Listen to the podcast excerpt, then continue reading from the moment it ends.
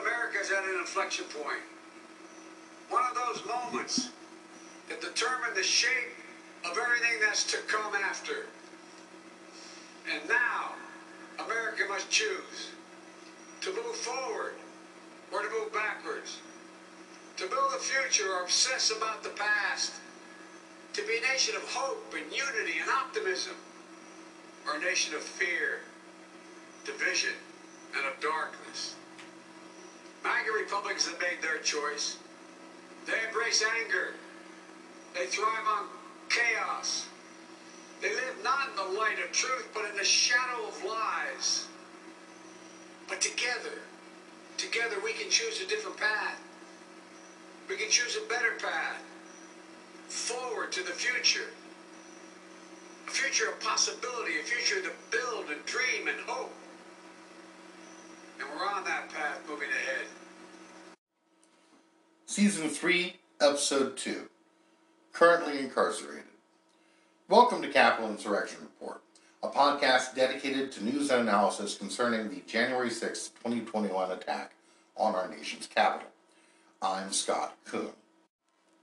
The intro to this week's show is provided, of course, by President Joe Biden from his September 1st speech advocating for democracy and unity in America in front of Independence Hall in Philadelphia, Pennsylvania. We're still waiting the announcement of the next promised public hearing of the House Select Committee to investigate the January 6th attack, which will be held sometime after Congress returns from recess next week. Much of the January 6th reporting of late has been focused on the Mar-a-Lago case the stolen documents, the stolen classified documents, and the progress of that investigation and the shamelessness with which the president, former president, 45th president, fail, uh, stole them and stored them in, inappropriately on a country club in Florida in the wake of his failed coup attempt. I'll be talking a little bit about that, as well as the arrest of Oath Keepers General Counsel Kelly SoRelle, and an extended defendant profile in this episode, as well as some other recent events. I'll also uh, focus quite heavily on what's happening with regard to the, the news cycle in the, in the Mar-a-Lago case, but more than that, on some independent research. Now, it appears like we are in a bit of a holding pattern uh, until the next hearing even though there there have been a lot of events, right? Steve Bannon getting arrested in New York State, right? So I've used this opportunity to really continue the research that I presented in the last episode. Last time, we looked at the universe of cases from June through mid August, and I was pretty pleased to have answered at least some of the questions that I had had with regard to the decline in arrests over the summer. So if you don't follow the show on Twitter, you should. It's at CapInsurrep. C A P I N S U R R E P. Now, in the wake of that episode, I had any number of great conversations with listeners, and I really appreciate the conversations that we have here. I inevitably learn a lot, particularly from people who challenge my ideas and pet theories. But of course, I've also learned a lot alone, sitting in my office, reading, uh, and particularly over the process of examining the universes of cases over the summer. When I say universe, I mean you know basically all the cases, right? Uh, so in social science, you know, it's an issue of case selection. Uh, getting all the cases, you know, and oddly enough, there's ambiguity about how that word is used, right? You know, there's cases in social science and then there's cases in legal sense. Just so happens that there's overlap here.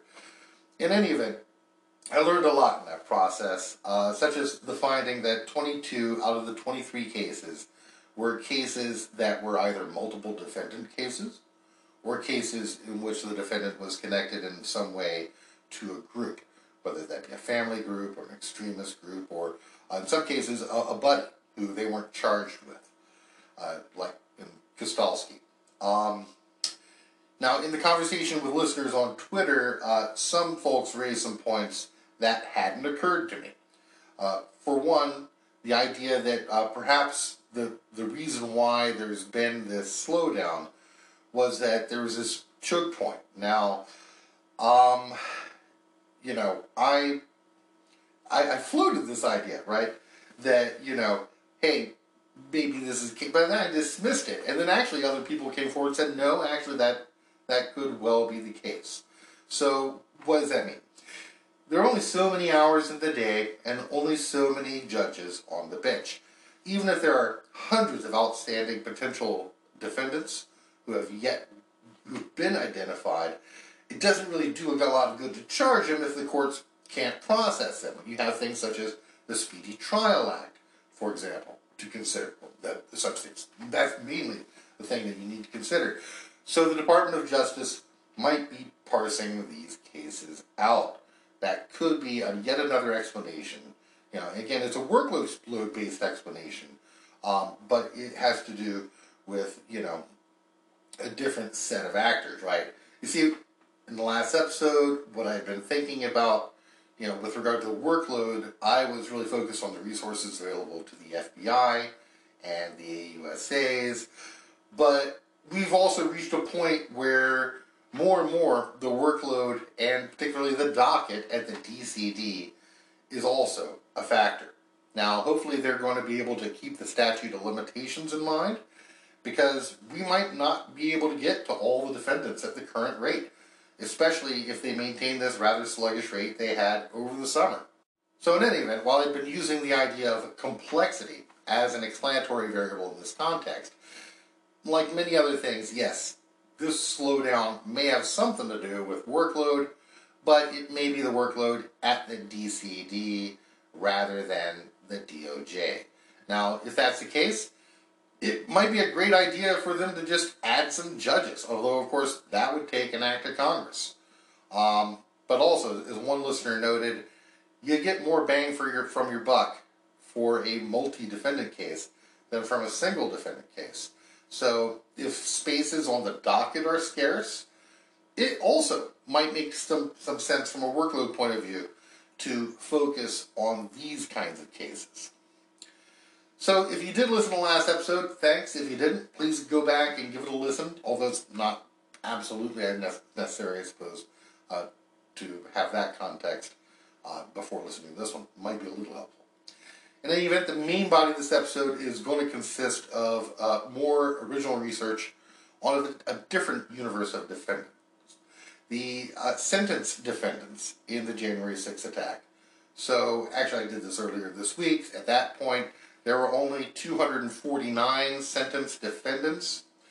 So I was actually in a very unusual position at that point. Um, no one, either in journalism, the Department of Justice, or, well, the Department of Justice, they wouldn't make that public, uh, any academic institution or think tank had really looked at the data on sentenced defendants in the way that I looked at it. Now, I know some things about the disposition of sentenced inmates that, you know, apparently just because no one's ever bothered to go through this rather boring and laborious process of looking them up on the publicly available open source uh, tool that the DOJ provides, which I've linked to in the show notes, um, yeah, I, I, I, was able to learn a few things. I nine findings, some of which may seem trivial, uh, some of which I think are rather interesting. So I will be sharing that with you in the last half of the episode. So that's pretty cool. You know, I know something nobody, nobody else knows at this point, and then, you know, I'm going to share it with you. So, um, why do social science? Hey, that's, that's what it's all about. You don't know until you look at the data. So that's what I'm going to do in the second half of the episode. And we're going to be looking at the designations process. In other words, what prisons, what facilities uh, are sentence inmates being sent to, and what does that mean, right? So, you know, if you've ever seen prison movies, you know there are different kinds of prisons. What kinds of prisons are they being sent to? Uh, where are those distributed geographically? And what does that mean uh, especially for those inmates who are serving longer sentences. And what does it say about the uh, efforts to manage these inmates, uh, particularly since we have seen so many problems in managing the inmates in pretrial detention in the uh, January 6th wing and the, at the jail in D.C. All right, but before we get to that, uh, it's time to do the numbers, as always, sourced from Sedition Track. There have been a total of 871 individuals charged, an increase of 16 since the last tally. There have been a total of 391 indictments, up one. Six deceased, no change there. One dismissal, same. One acquittal, same. 403 convictions, an increase of 15 since the last tally. And 254 sentencings, an increase of 13 since the last tally. So I expect that those numbers uh, moving forward, the convictions and the sentencings are actually going to track one another fairly closely. And you'll notice that the number of individuals charged is also about the same.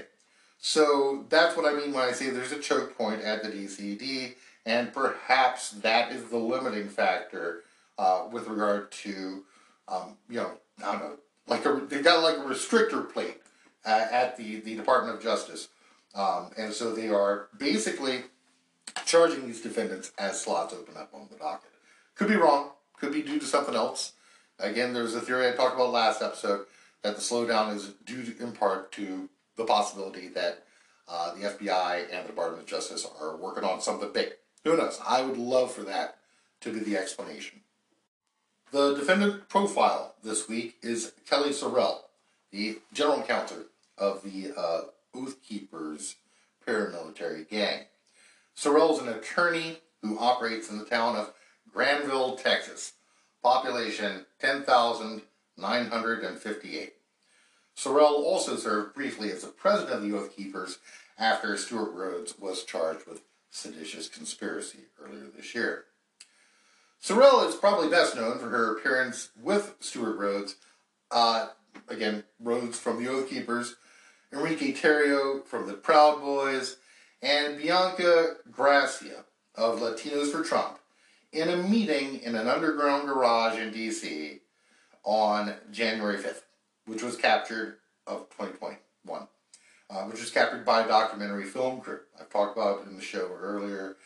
Um, I mean, if you're following January 6th, you know about the garage meeting, right? So, Tarrio had been arrested and released, and uh, the story last spring, according to now disbarred attorney John Jonathan Moseley, who was representing Rhodes at the time, um, the claim that they made was that Tarrio was merely asking Kelly SoRelle about the possibility of obtaining legal representation in his case where he was being charged with destroying Black Lives Matter flag and having high capacity magazines.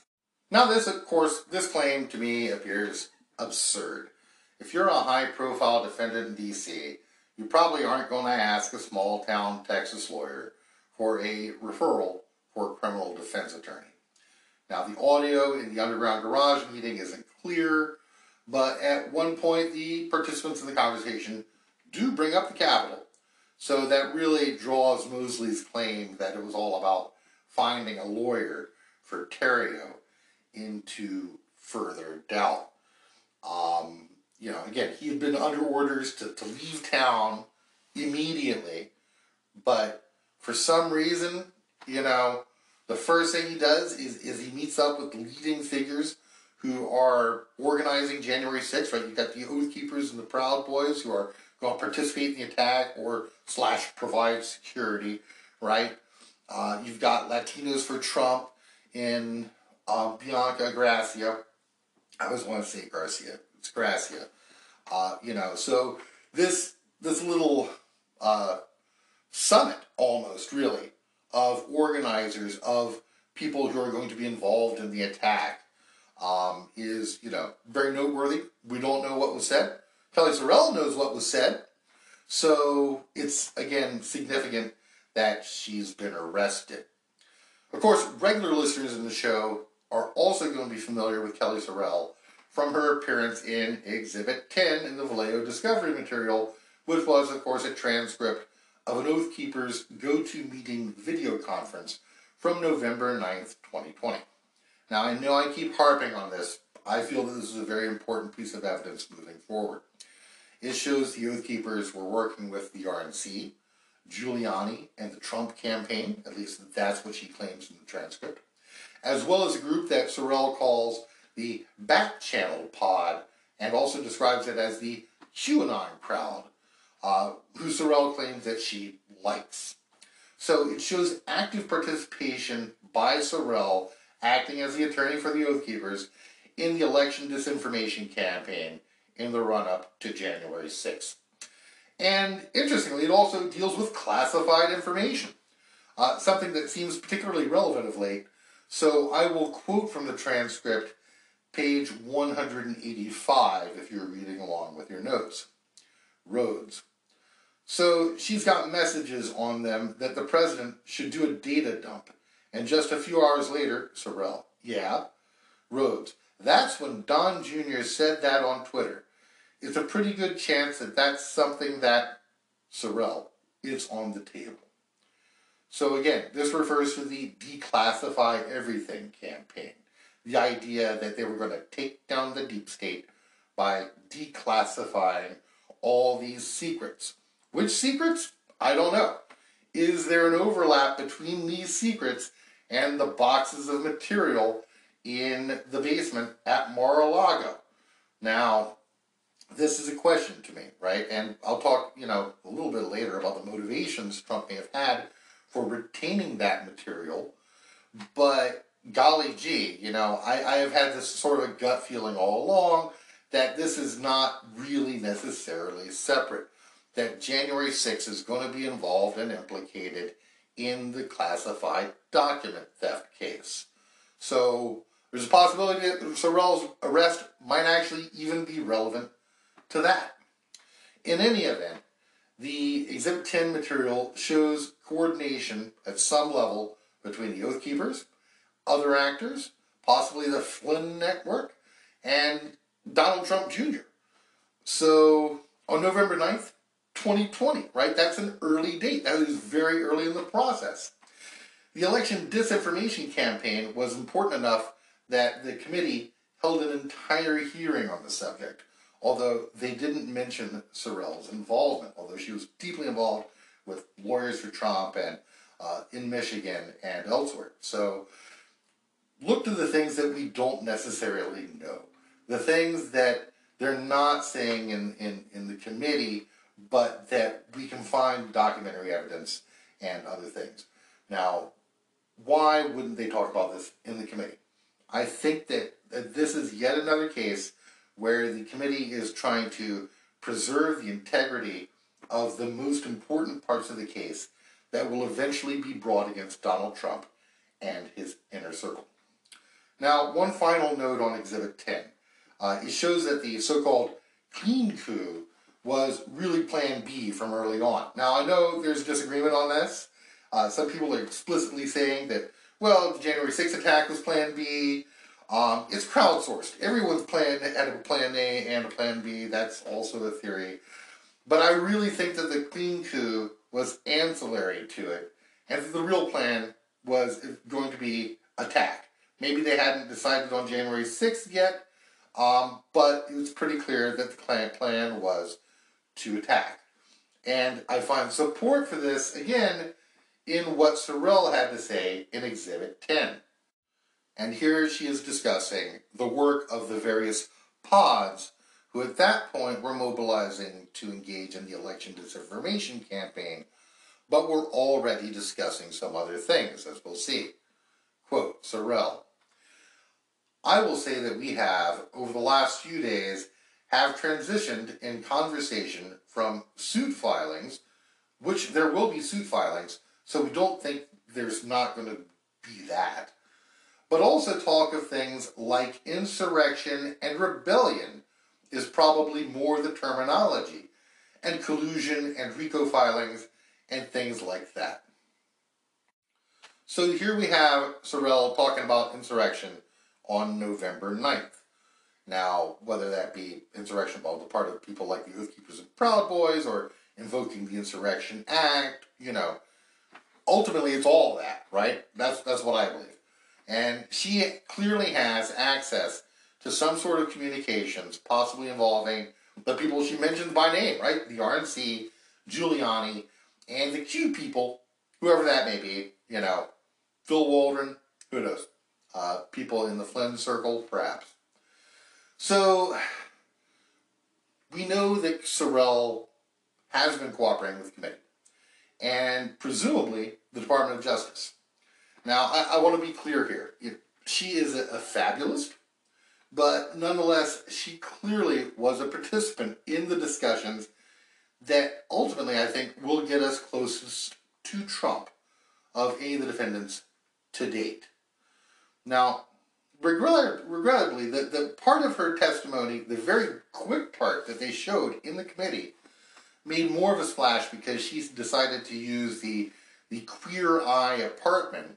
Uh, I believe it's like the kitchen, the bar, uh, with the backsplash, very nice, uh, in the background, rather than the actual substance of her testimony. Like the media focuses on, oh, isn't this funny? She's using this popular television show background, rather than actually the content of what she said, which was explosive. So that's yet another reason to hate the media, focusing on style over substance. They focus more on that background than they did what she act, you know, what she actually had to say, which was this. Kelly SoRelle, a lawyer who assists the Oath Keepers and a volunteer lawyer for the Trump campaign, explained to the committee how Roger Stone and other figures brought extremists of different stripes and views together. You mentioned that Mr. Stone wanted to start the Stop the Steal series of rallies. Who did you consider the leader of these rallies? It sounds like, from what you just said, it was Mr. Stone, Mr. Jones, and Mr. Ali Alexander. Is that correct? Those are the ones that became like the, the center point for everything. Now that is rather remarkable, right? It's such a short clip, but it says so much. SoRelle has some first-hand testimony regarding the involvement of Roger Stone, Alex Jones, and Ali Alexander. Whether she was in communication with those people directly, maybe, you know, through Friends of Stone group chat, um, you know, or whether she was just talking to people, you know, we don't know. But that, again, the committee, it's not to keep it out of the public eye, right? I think they want to disclose this material, but this is the kind of material that is going to feature in future cases. She's talking about Giuliani. She's talking about the, the Q people. She's talking about Roger Stone, Alex Jones, Ali Alexander, right?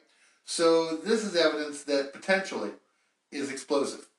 So, you know, I mean, SoRelle's not speaking off the cuff, but, you know, just responding to and agreeing with a restatement of something that she had said, right? So, I mean, I wonder what that original statement was and whether or not they need to restate it simply to make it more clear uh, or what the purpose of that was. In any event, you know, I fully expect that this is going to come up in some charging documents at some point.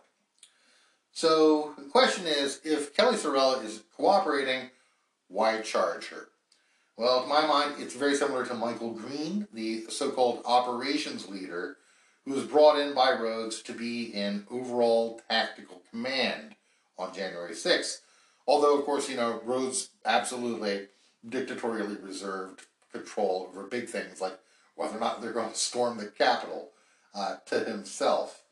Um, now, at Rhodes's pretrial detention hearing, if you'll recall, I believe I've mentioned this, I listened in on that, and Rhodes seemed to want to bring in Greene. He was in court, wanted to bring him in to vouch for Rhodes as a character witness. But Judge Mehta put the kibosh on that, interestingly, at the time. Judge was like, I, I don't think we need to hear from this person today.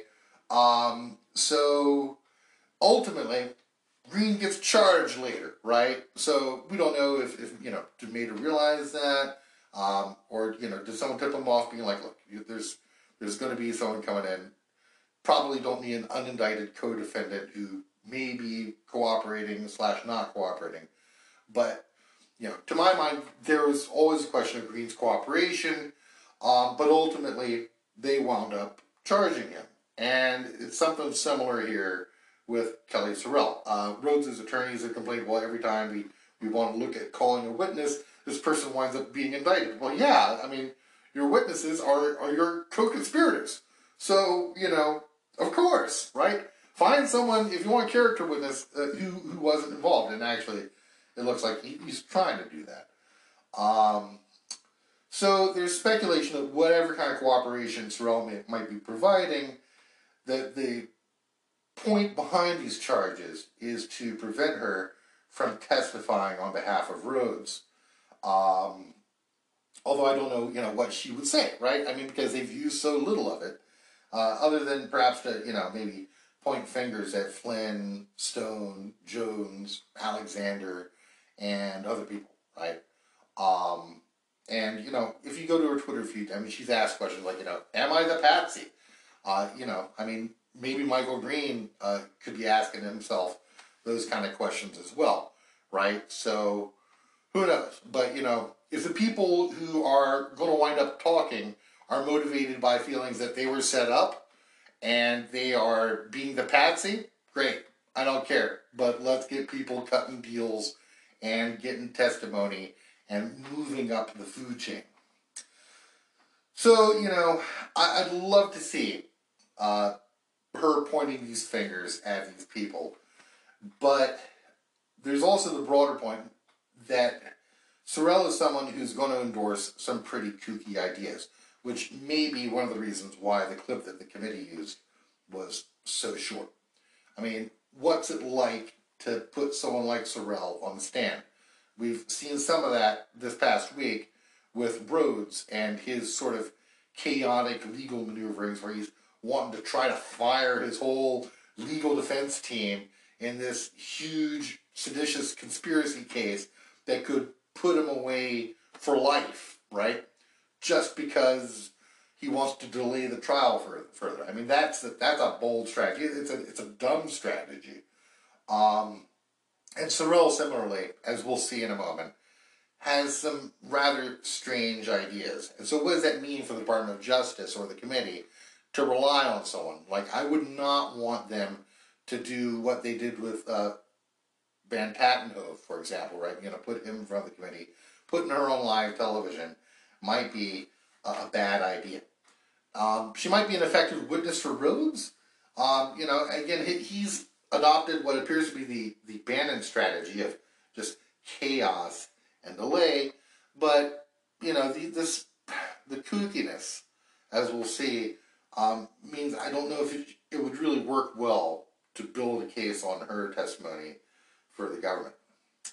So, an example of this is one of the things that she is known for and that Jamie Raskin actually made reference to in the introduction to uh, the bit of testimony that they used in the committee is uh, her work on a case that was filed on behalf of Latinos for Trump and some other plaintiffs, um, which of course, again, Latinos for Trump, headed by Bianca Garcia, Gracia, again, doing it again, uh, you know, the person she happened to bump into in the garage, um, and uh, Blacks for Trump, and Joshua Macias, who's the co-founder of Vets for Trump, right? So basically these Trumpist front groups and, you know, working as a volunteer attorney on behalf of them. So she's this is the Gondor has no king case with which some people might be familiar, uh, but we'll talk about it, especially for the people who are not. In one of the documents, one of the filings, um, they decide to refer to Bianca Gracia by her initials, and some other defendants by their initials. And it's rather strange. Saying, quote, plaintiffs with initials are so named due to the reasonable fear of their personal safety if their identity is made public as a result of this lawsuit, end quote. So again, that is weird, right? So you've got these people, you know, I mean, there's the, name plaintiff, right? The Latinos for Trump, for example, is one of them. And then you've got, you know, um, BG, identified by initials. Well, Bianca Garcia is publicly known. I mean, that she is the head of Latinos for Trump. What's the point of identifying this person by their initials? Make it make sense. It, it, it doesn't make any sense. I mean, it's, it's kind of bizarre reasoning that, you know, um, this weird kind of almost magical thinking that you don't see in court filings. Um, especially by the way, the idea that you know these people who include militants, paramilitaries, you know, that the main threat is to them from the general public. When I think that these are people who really are a threat to the general public, the threat is coming from them. Um, yeah, one of the other defendants who's just identified by his initials is JJ of Alabama. You know, it's like it's mysterious, right? But then later on in the very same document, they talk about a J. James, right? So it's like, okay, well, JJ is clearly J. James, and that's clearly, you know, it's not hard to figure out. It's Joshua James, right? So, you know, I mean, they're doing this weird, quote, security thing, but, I mean, th- then they're just totally blowing the, the cover uh, of these people. Uh, you know, bizarre. And of course, yes, Joshua James, if that name is familiar to you, uh, you should probably remember Joshua James ultimately flipped and pleaded guilty to seditious conspiracy and obstruction of an official proceeding this past March. So we're going to be seeing him, uh, and perhaps some other evidence that he's presented in the upcoming Oathkeeper's trial. Now, ultimately, the, the judge's response to this, this idea that you're, you've got plaintiffs who are simply listed by their initials as though they're, you know, um, I mean, again, this is bizarre, right? It's a civil case. You know, why, why you have plaintiffs listed by their initials? The judge handled this in, in a footnote. The magistrate judge wrote, quote, Generally, parties to a lawsuit must identify themselves in their pleadings. End quote. Now, I'm not an attorney. I don't understand the finer points of the law. Um, you know, I I know that you've got statutory law, uh, you've got common law. Uh, you know, now attorneys like to, to file these different kinds of law in support their argument and the, the desired outcomes that they'd like to get from the court. SoRelle, in this case, uh, decided to go a different route. Instead of citing common law legal traditions and rulings uh, or various acts that are enacted by Congress.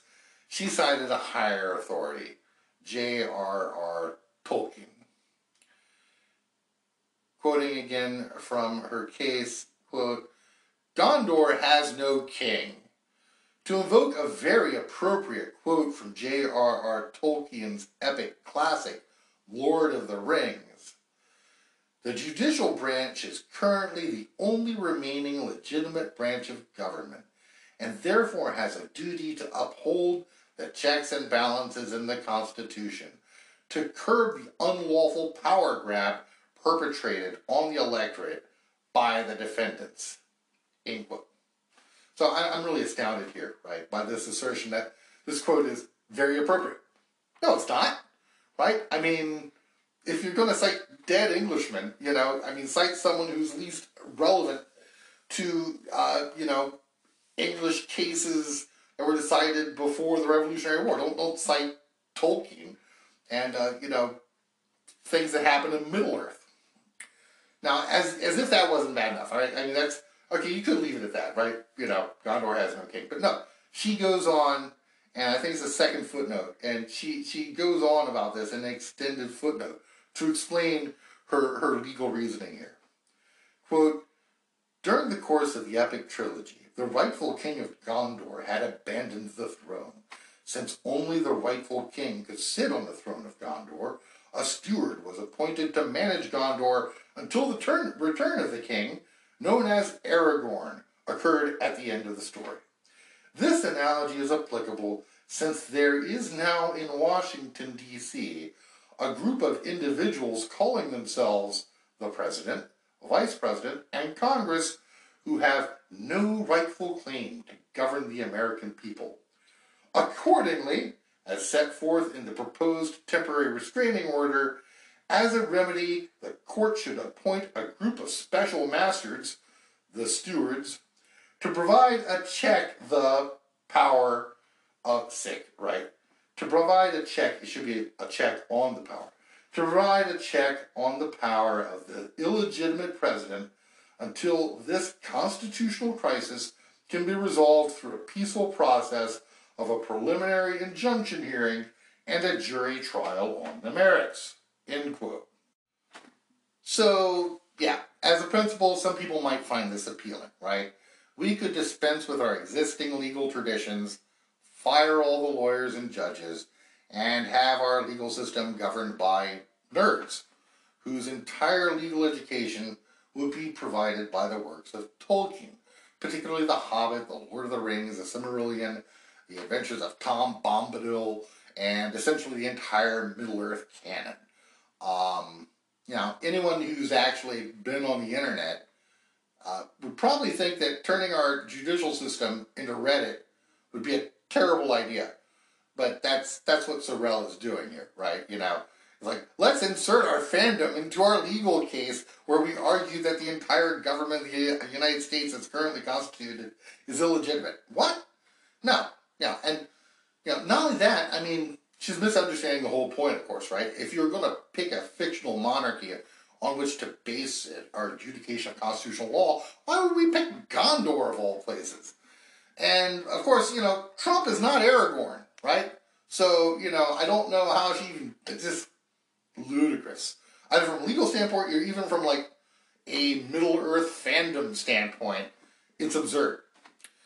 Um, but that's, that, I mean, and you know, we focus on the Gondor case, right? But I mean, that's not even the most ridiculous thing that she does in this document. The, the proposed remedy is also ridiculous. Quote, the court must immediately act to check the power of the legislative and executive branches by placing them into a state of stewardship to preserve the status quo ante. Not that's not even what it means, by the way. Uh, right? She she actually doesn't want to preserve the status quo ante. She's radical change, you know. Pending a preliminary injunction and then until a trial on the merits. Plaintiffs hereby request that the Honorable Court enter the temporary restraining order attached hereto enjoining the illegitimate 117th Congress and 46th President, collectively the usurpers, from enacting any new legislation or making any substantial departures from United States policy, foreign and domestic, as it existed prior to their unlawful usurpation of power on January 3rd, 2021 and January 20th, 2021, respectively, by appointing a group of trusted special masters to provide oversight to the usurpers. End quote. Wow, right? I mean, that is just what you're just you're filing this in the Western District of Texas, and you're saying we need to appoint a special master to run the United States government. You know, just holy cow, right? I mean, the Gondor stuff is reasonable compared to her proposed remedy. So, and uh, by the way, hopefully, you know, very, very helpfully, in a footnote, she also provides a link to the online Webster's Dictionary definition of usurper, in case the judge doesn't know what usurper is, right? And she's obviously cut and pasted the link and the definition. Quote, one who seizes and holds office, power, position, etc., by force or without righ. R I G H, righ. She was so busy cutting and pasting into her document that she didn't actually proofread to see if she'd selected all the text that she wanted to copy into this document where she claims that, you know, the entire federal government is illegitimate. All right. And by the way, all of the documents in this case are riddled with these kind of errors. Um, you know, they're, they're asking the court to overthrow the entire federal government, but they think that federal is spelled with two L's. So, I mean, obviously, it goes on. Um, you get the idea, right? This is a legal case that reads like it was authored by someone who's pro se, you know, arguing their own case, not by an actual attorney. Anyway, the suit was actually brought against Pete Sessions, representative uh, in Texas, Mitch McConnell, Nancy Pelosi, Mark Zuckerberg, Chuck Schumer, Alexandria Ocasio Cortez, Brad Raffensperger, and all the members of the 117th Congress et al. Now, I, I love how they just throw in Mark Zuckerberg for good measure. Like, if you know you're going to lose, you might as well throw in someone who can afford the best attorneys in the country, just for good measure, apparently. So, you know, can you guess what the outcome was? You know, that, okay, they asked for special master stewards to be appointed and usurpers to be overthrown. If you guessed that the case was relegated to the trash heap, you are indeed factually correct. I will link to the magistrate judge's ruling in the show notes. Uh, it's going to be a PDF on CourtListener. It is, in many ways, more entertaining than the actual plaintiff's filings uh, themselves. I could read through all 16 pages here. I mean, it is, is fun. Um, and it's hard to really find a single passage that would sum it up. It's just all so great. I suppose the, the, the quickest way to sum it up is, is this passage. Quote, the facts undergirding the lawsuit hardly bear repeating due to the suit's fantastic and outright nonsensical nature. Input. So that's about as good as it gets, right? It's fantastic and nonsensical. Hats off to U.S. Magistrate Judge Jeffrey Manske for writing one of the most entertaining judicial smackdowns of all time. The only thing that would have been better is if, you know, they had fined them all like $10 million. Anyway, if you want to, you could also go on to Twitter, uh, Kelly SoRelle with a, an E inexplicably added to the end of the, the, the name Kelly. Uh, S O R E L L E. Kelly SoRelle. She's on Twitter. Um, I won't waste your time with that here. Mental illness is a serious issue, um, but it's also sometimes hard to tell when someone has a delusional ideology and whether they are also suffering from a delusional disorder. This is a fine line, and in, in the court system, this comes up more than, than you, you would reckon. So, I guess my own inclination is that I am naturally inclined to have sympathy for people who have suffered from a mental illness. But then I think about the kinds of things that she was saying publicly when she was running for the Texas State House, and any sympathy I may feel for her just disappears. So probably a best way to get a feel for who Kelly SoRelle is and what her positions on the issues are is to listen to the video that she uploaded to Facebook explaining who she is and what she stands for in her run uh, for the Texas House of Representatives in 2020.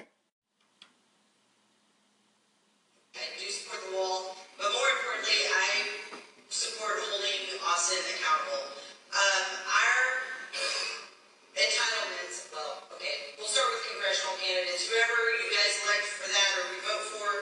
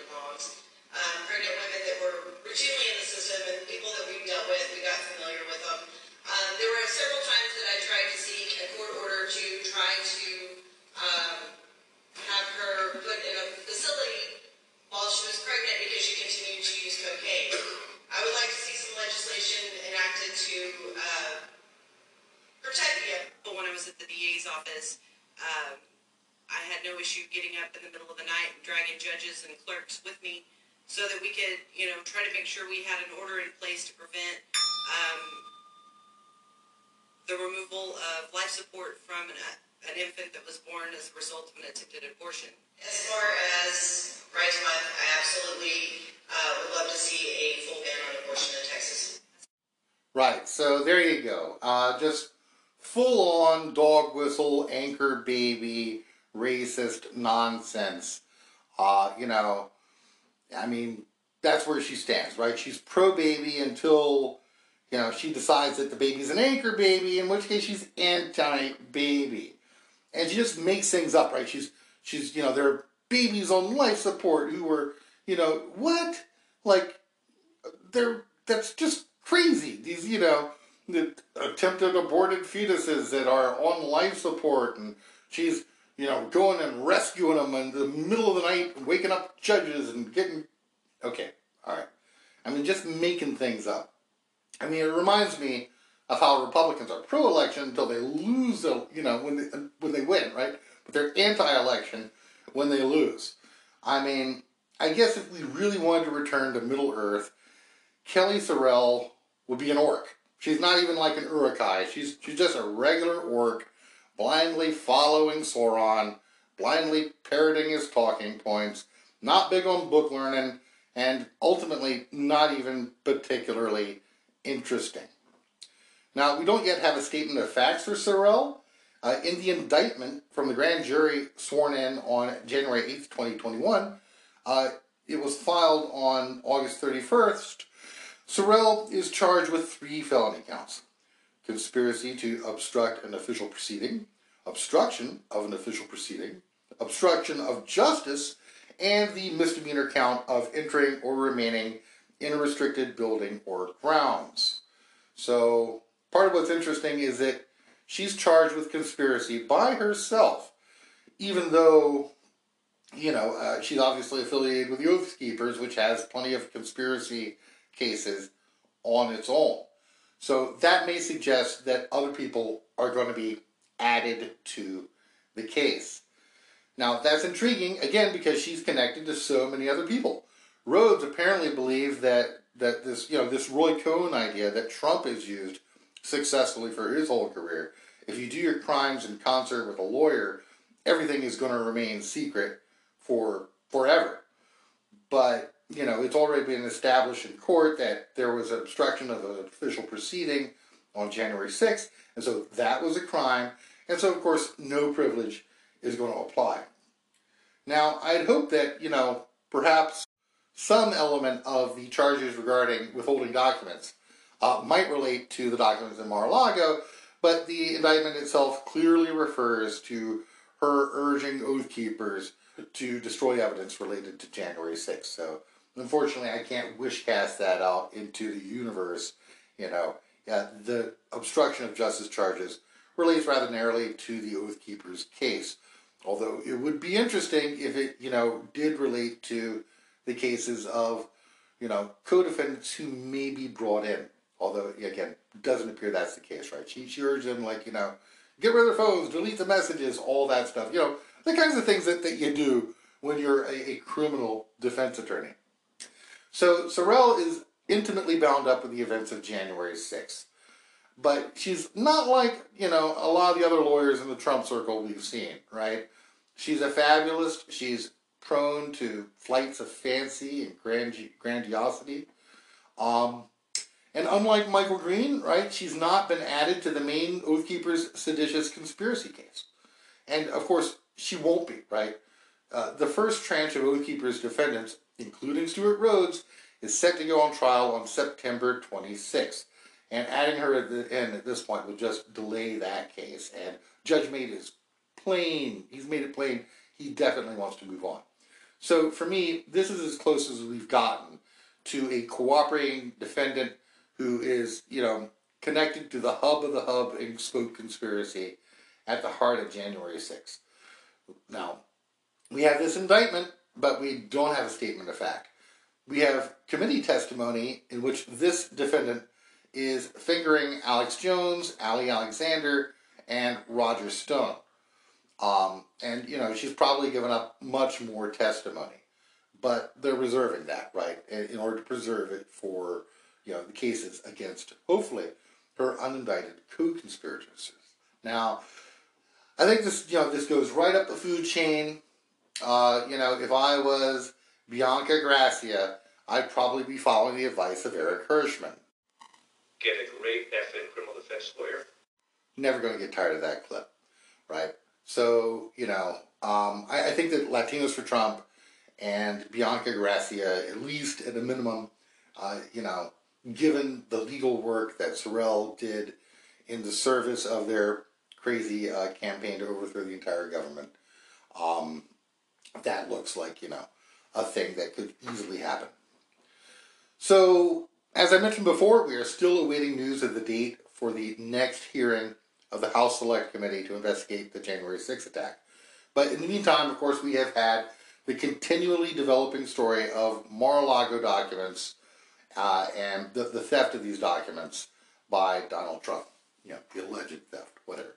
So we've had news, for example, that 43 of the folders that were supposed to contain classified documents are empty, but no news on what the contents of those documents might have been or where they might be.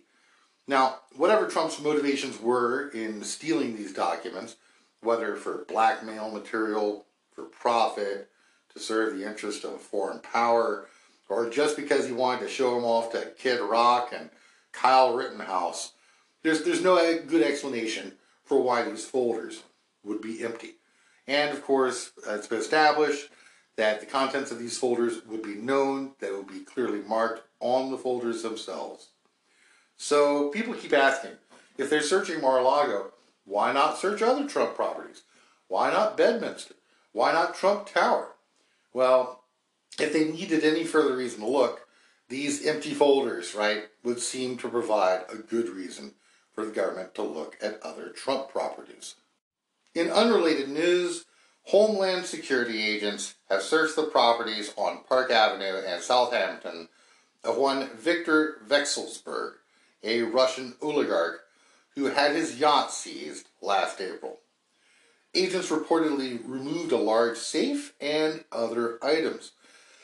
Vekselberg is reportedly linked, of course, to Vladimir Putin and made news for meeting with Michael Cohen in 2016, although the news story I don't think broke until 2018, and reportedly giving Cohen half a million dollars. Vekselberg also attended Donald Trump's inauguration in 2017, but beyond that, I don't know what, if any, relationship may exist between Trump and Vekselberg. There's any number of possibilities. Um, it, Vekselberg was part of the Manafort story. Uh, you know, Manafort, well, tangentially, right? So Manafort was convicted, convicted for acting as a straw man and funneling contributions to the Trump inauguration from foreign donors. Um, no, actually, I'm sorry, he was he wasn't convicted of that yet, but he was. Uh, no, sorry, I'm getting him confused with the Bannon case. He was. Um, in any event, Vekselberg has been a client of Manafort. So you have someone, you know, who's involved with shenanigans involving being an unregistered agent and also funneling uh, contributions uh, illegally to Trump's inaugural, uh, who used to uh, work for Vekselberg. and you also have Vekselberg at the inauguration. So, you know, kind of interesting. And, you know, it raises the question, of course, of whether or not the government is targeting people in Trump's circle who were covered by Trump pardons. In more unrelated news, Steve Bannon has been arrested, this time by New York State authorities.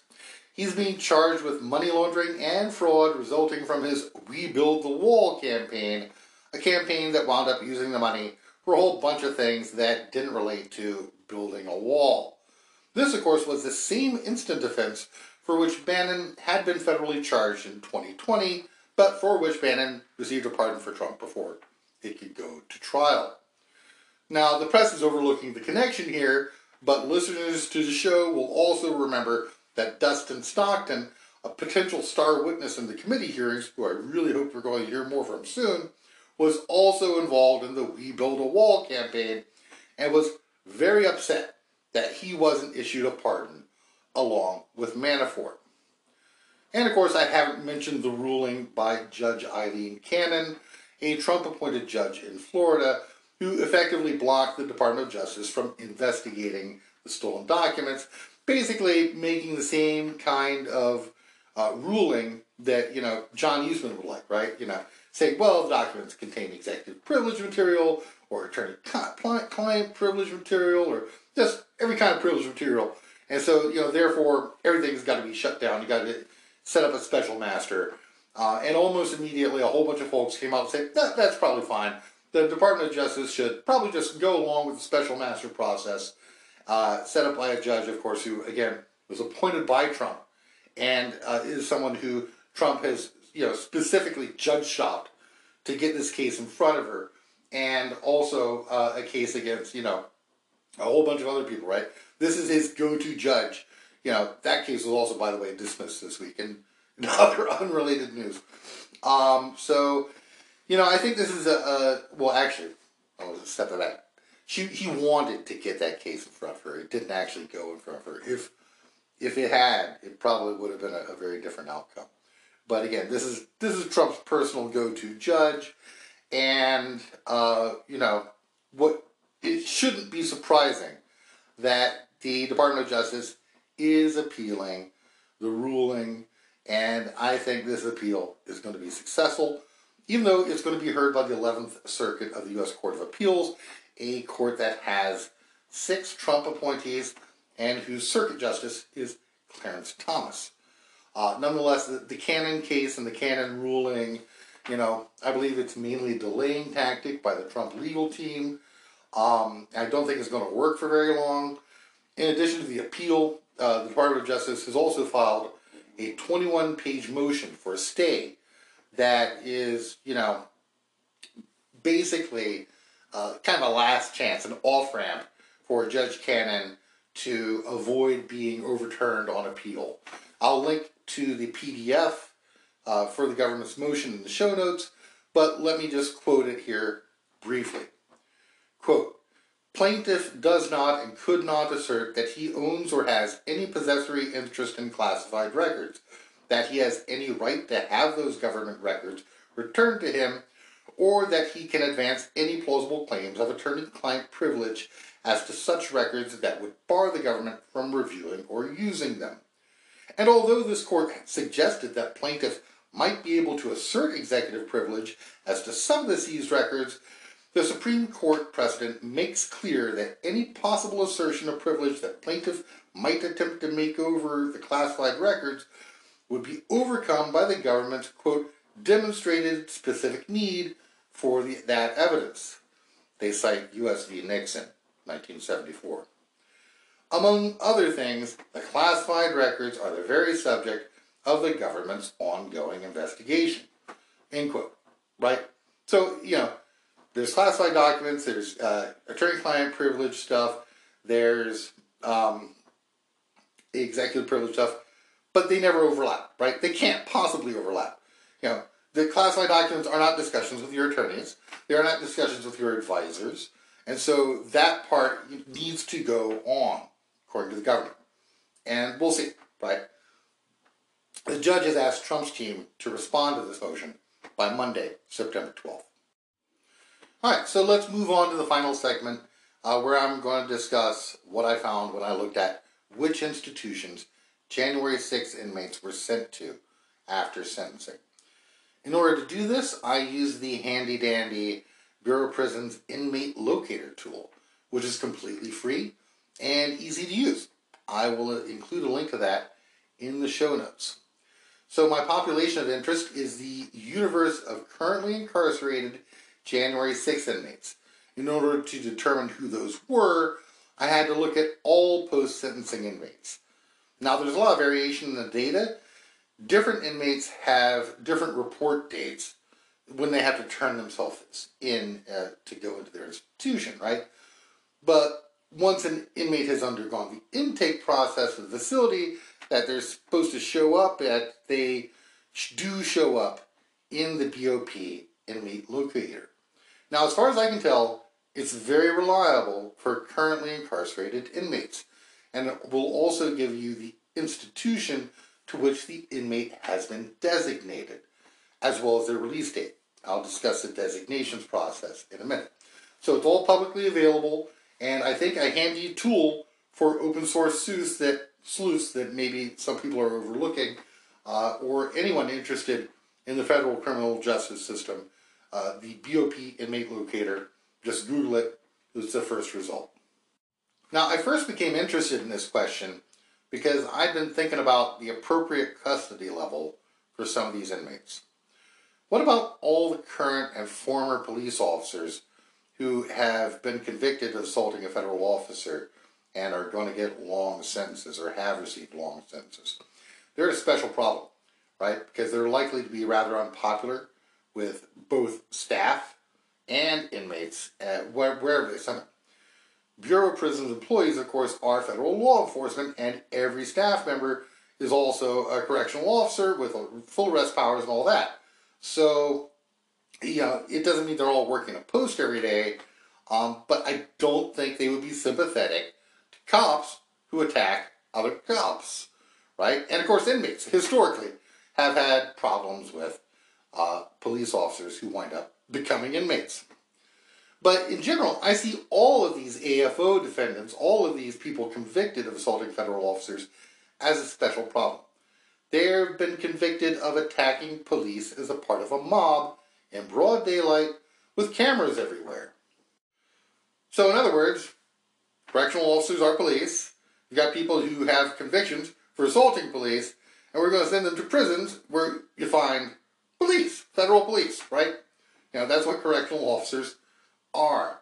So I think that they are a special dangers to the community, but more than that, once they're inside the prison system, they're a danger to staff. If you're willing to attack police at the Capitol in broad daylight with cameras everywhere, you might be a danger to staff once you're inside.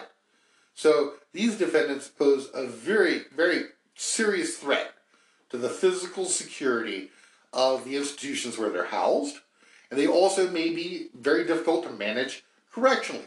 We have seen that in the January 6th wing of the DC jail. These are people who feel that they can act with impunity, they accept responsibility for absolutely nothing, and they have a demonstrated willingness to assault federal law enforcement. Now, I'm just political scientist, right? I don't understand fully how the Bureau of Prisons does designations. But I have read the rules and criteria, uh, which I will also post in the show notes. So, designations, according to the uh, Bureau of Prisons uh, memorandum, actually, it's not a memorandum, uh, it's a 109 page, uh, basically, regs, right? Regulations, rules. Um, I think it was signed off by former uh, head of the BOP, Kathleen Hawk Sawyer, um, I, I, think she's gone. They're looking for a new head at the current times from 2019 in response to the First Step Act. Anyway, designations are all done out of the Designation and Sentence Computation Center in Grand Prairie, Texas. So this is the Bureau's summation of factors that go into the designations process. Now, I'm sure they have other considerations that are listed here. Um, you know, it's the government, but this is actually these are just the ones actually from the website, not the, the document itself. Document itself. There's many more, um, which again, you, there's a link to it in the show notes. If you're really interested in reading federal regulations governing the designations process in federal prisons, that's you're a special kind of nerd if that's you. All right, here are the considerations. One, the level of security and staff supervision the inmate requires. Two, the level of security and staff supervision the institution provides. Three, the medical classification care level of the inmate and the care level of the institution. Four, the inmate's program needs, e.g., substance abuse treatment, educational vocational training, individual and or group counseling, medical or mental health treatment, and various administrative factors, e.g., institution bed, sta- bed space capacity, the inmate's release residence, judicial recommendations, separation needs, and security measures needed to ensure protection of victims, witnesses, and the general public. End quote. So, if you're really nerdy, again, you can check out the latest revisions to the classification designations process under the First Step Act, uh, which, again, that's a 2019 document, and it's linked in a PDF in the show notes. 110 pages. I don't want to get too far in the weeds here, right? But those are those are the things. So you know, how how secure does the inmate need to be housed? Basically, what's the security level? What do you do, need to do to make sure the general public and victims are safe?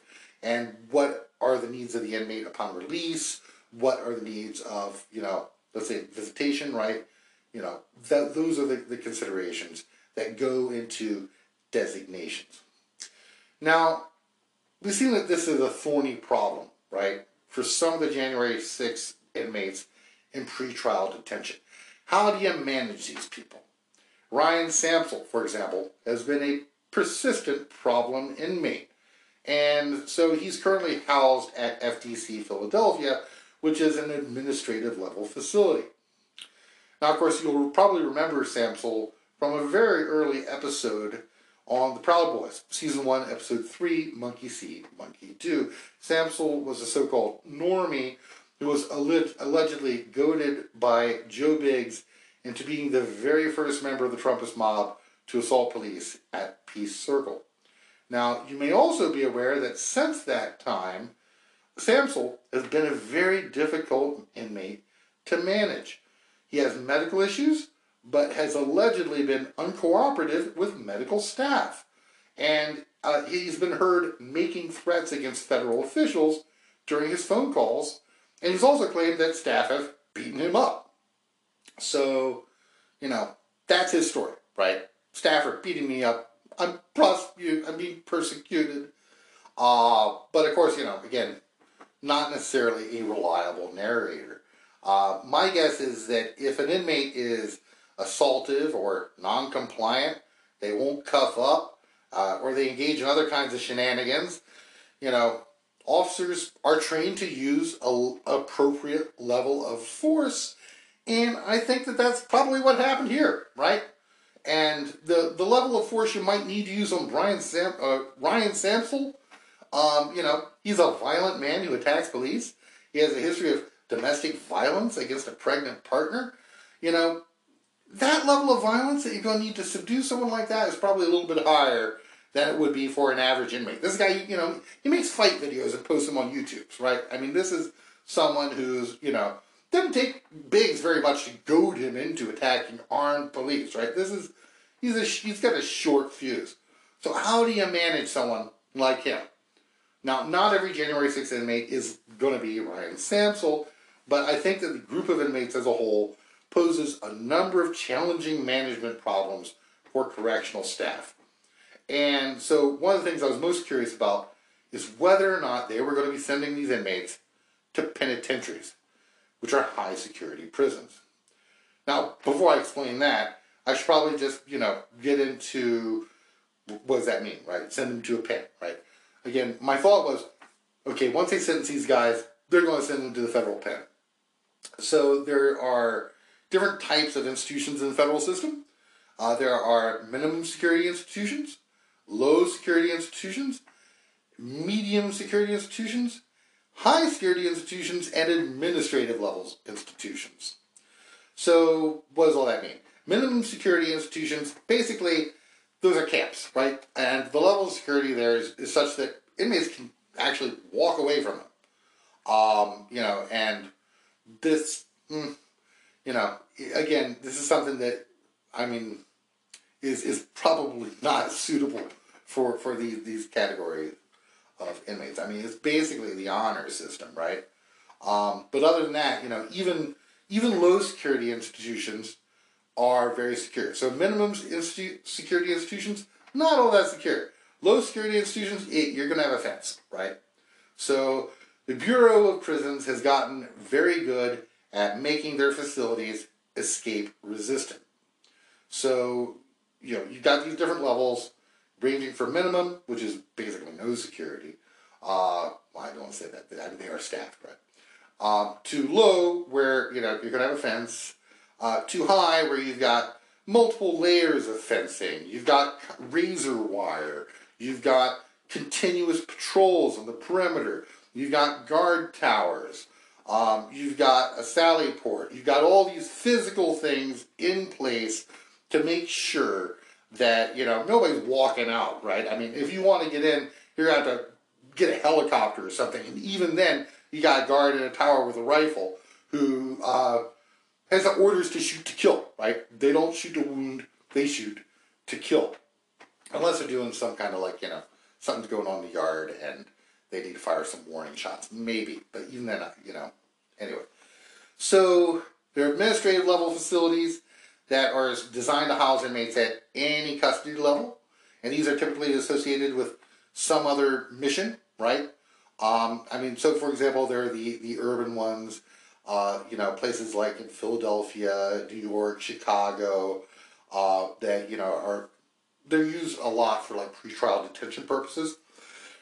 But again, given the risk factors, my assumption going into this, and the question I was curious in, about, was how are they going to manage them correctionally? What kind of institutions are they going to send them to? What kind of institutions uh, are going to best provide for the security of the general population and of staff?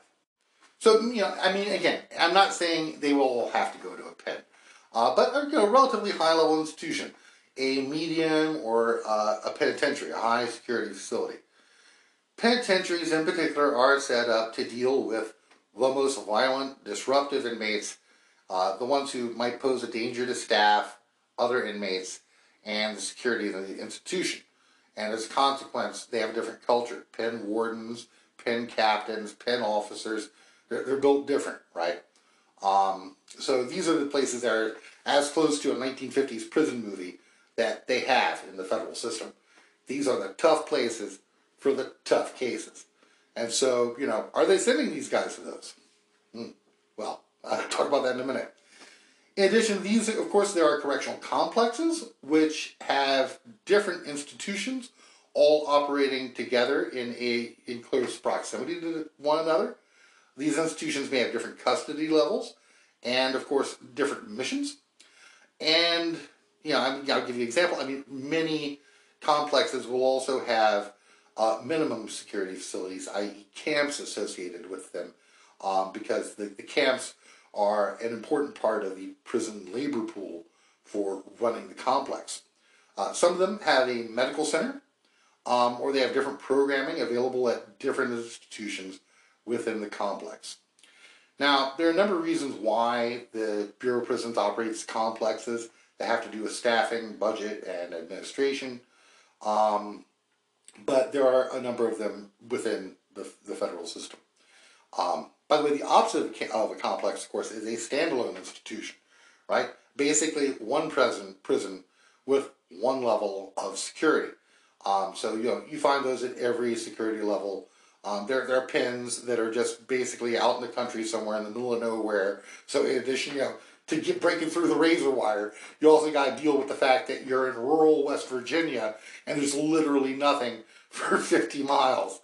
Um, so anyway, we tend to think of the federal prison system as monolithic, but the truth is that there are 122 different institutions spread around the country. They have different missions, they have different programming capabilities, and they are all intended to securely house a wide variety of inmates to keep them occupied and theoretically rehabilitate them, even though, you know, perhaps the mass incarceration system has gotten away from rehabilitating people. Nonetheless, you know, as I mentioned, like there's things like group treatment for mentally uh, mentally ill people. There's substance abuse programs at many prisons across the country because, of course, with the war on drugs, there are many uh, people who have substance abuse issues. That's where we ultimately handle uh, people with substance abuse problems if it gets bad enough in our society.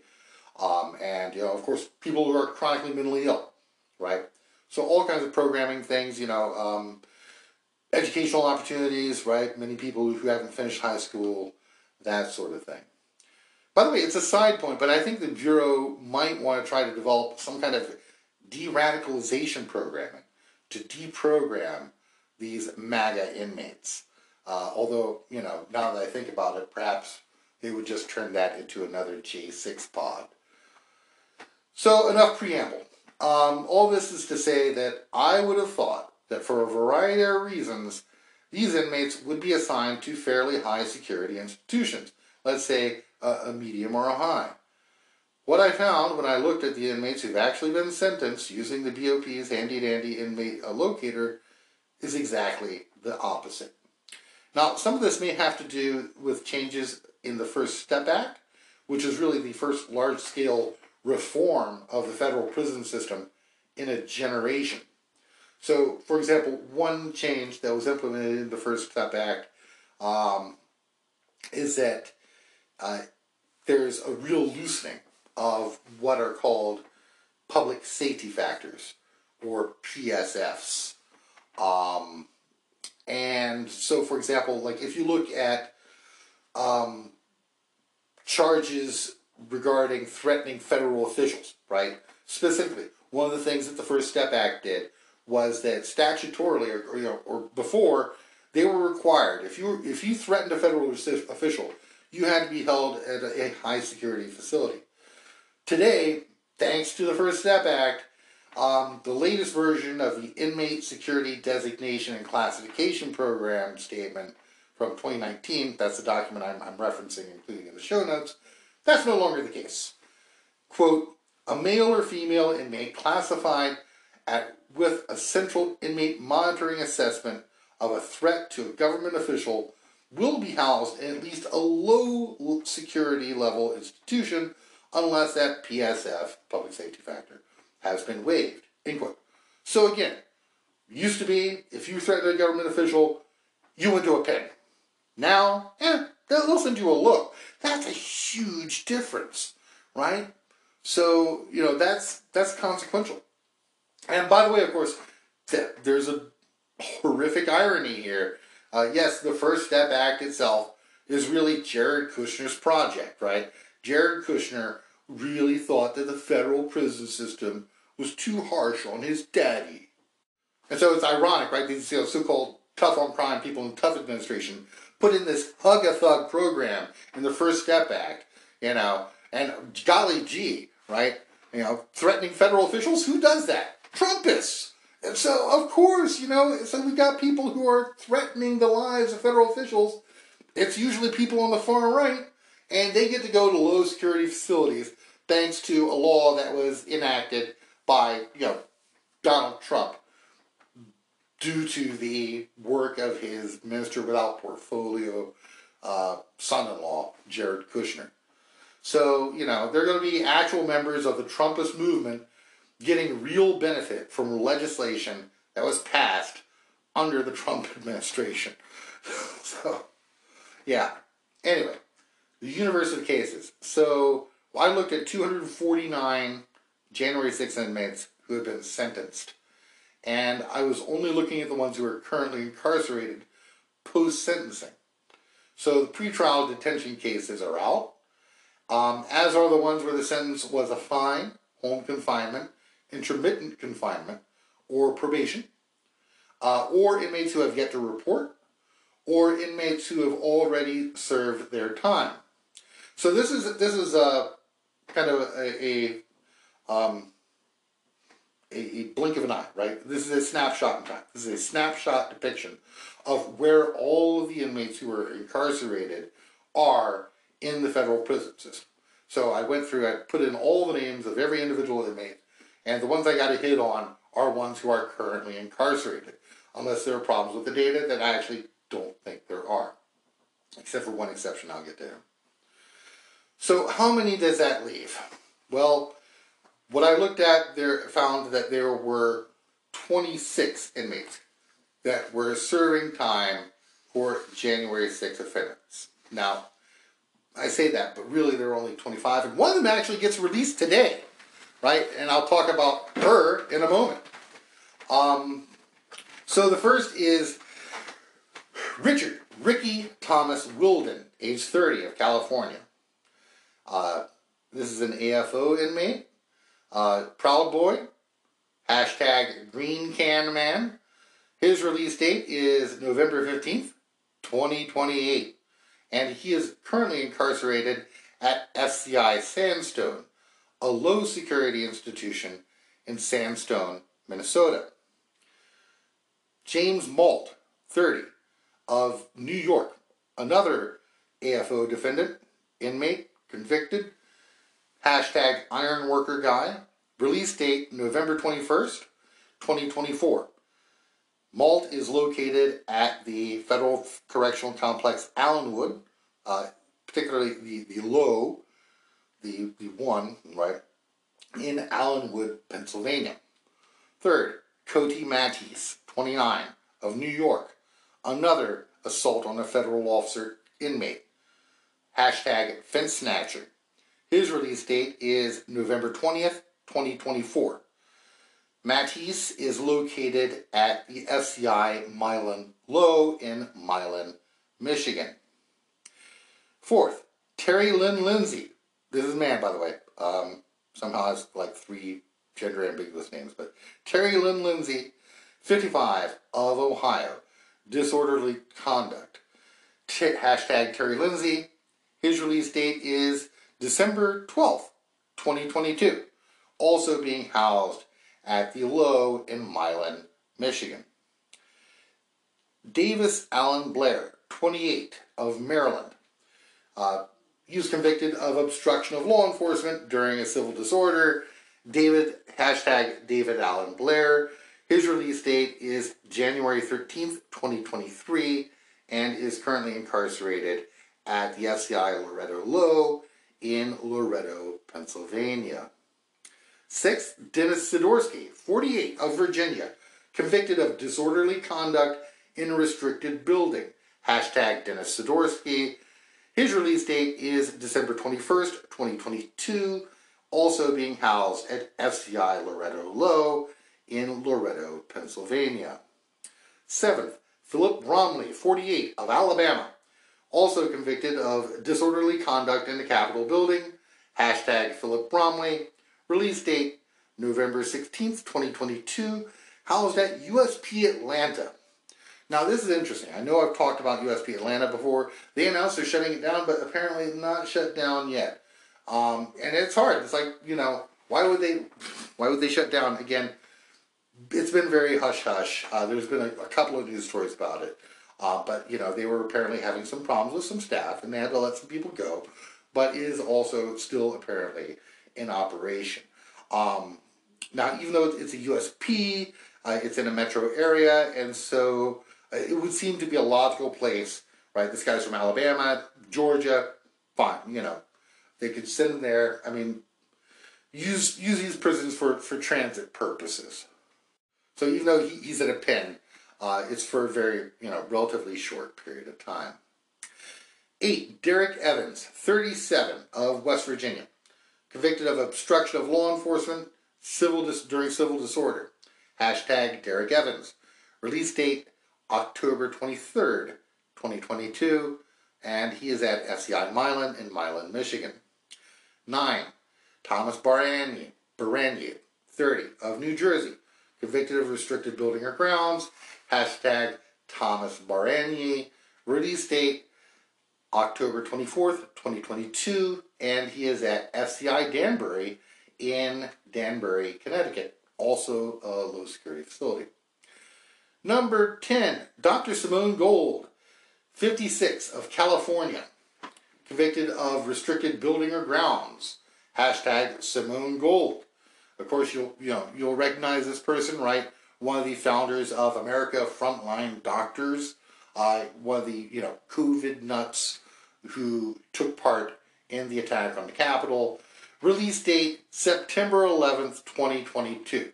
Now, I actually saw, I think it was on her feed on Twitter, um, that that's been moved up to today. So apparently, you know, they're not going to release her on Sunday. They're going to release her on Friday.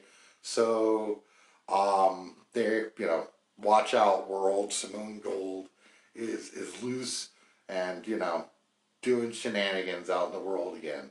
Um, anyway, whether she's in or out, was she was housed at FDC Miami, which again is an administrative level facility. Uh, you have these uh, metro detention centers that are, you know, oftentimes pre-trial, sometimes short sentences. Um, it's odd. Simone Gold is allegedly from California. Haven't read the court documents. Maybe she just wanted to go to Florida to be released so that she could be with, with Trump. Who knows? But again, a similar kind of a, a situation with Atlanta.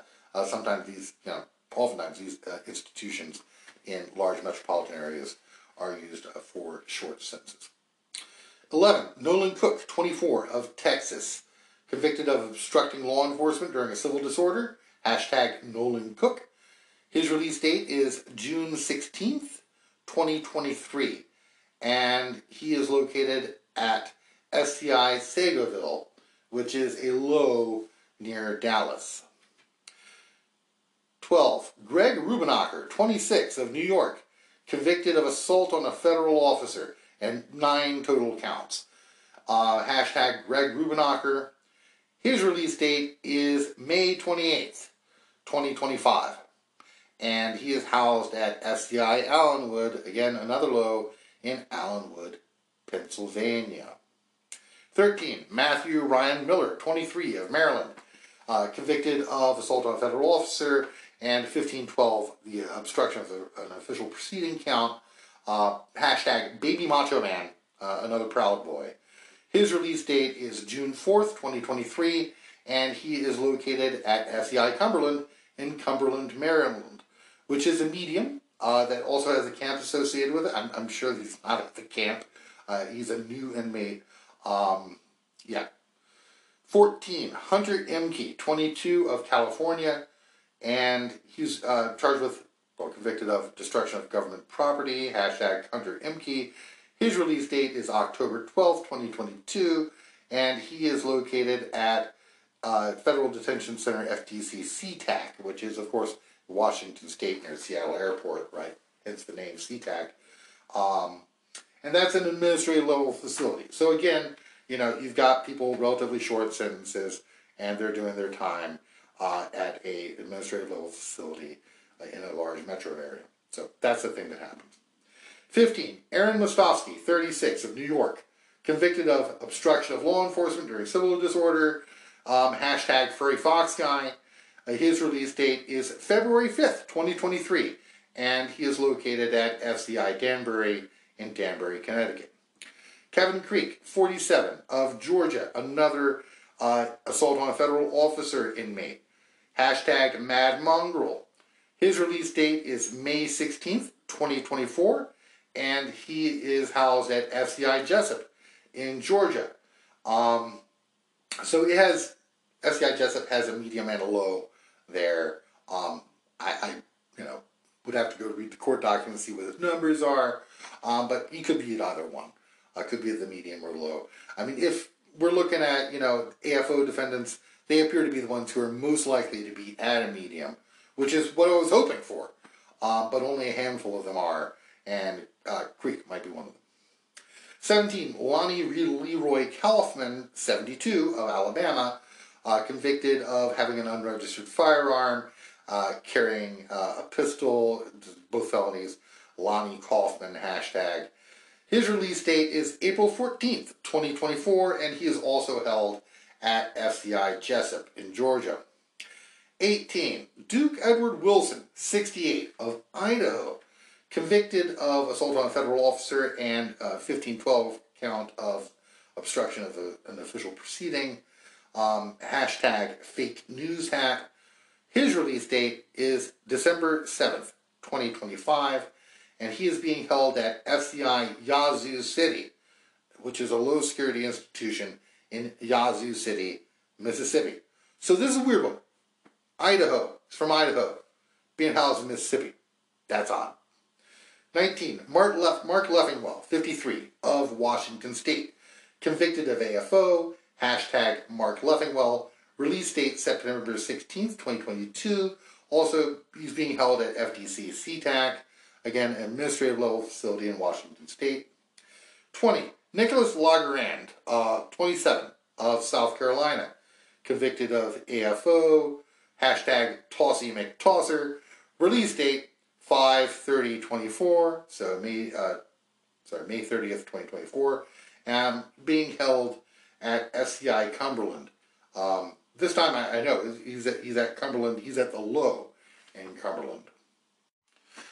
21. Devlin Thompson, 29, of Washington State, also convicted of AFO, assault on a federal officer. Hashtag Seattle UW guy. Release date 11 10 2024. Uh, he is being housed at Yazoo City, Mississippi. 22. Robert Scott Palmer, 55, of Florida, another EFO defendant.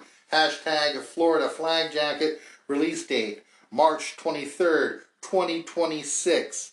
He is being held at FCI Coleman, a low in Florida.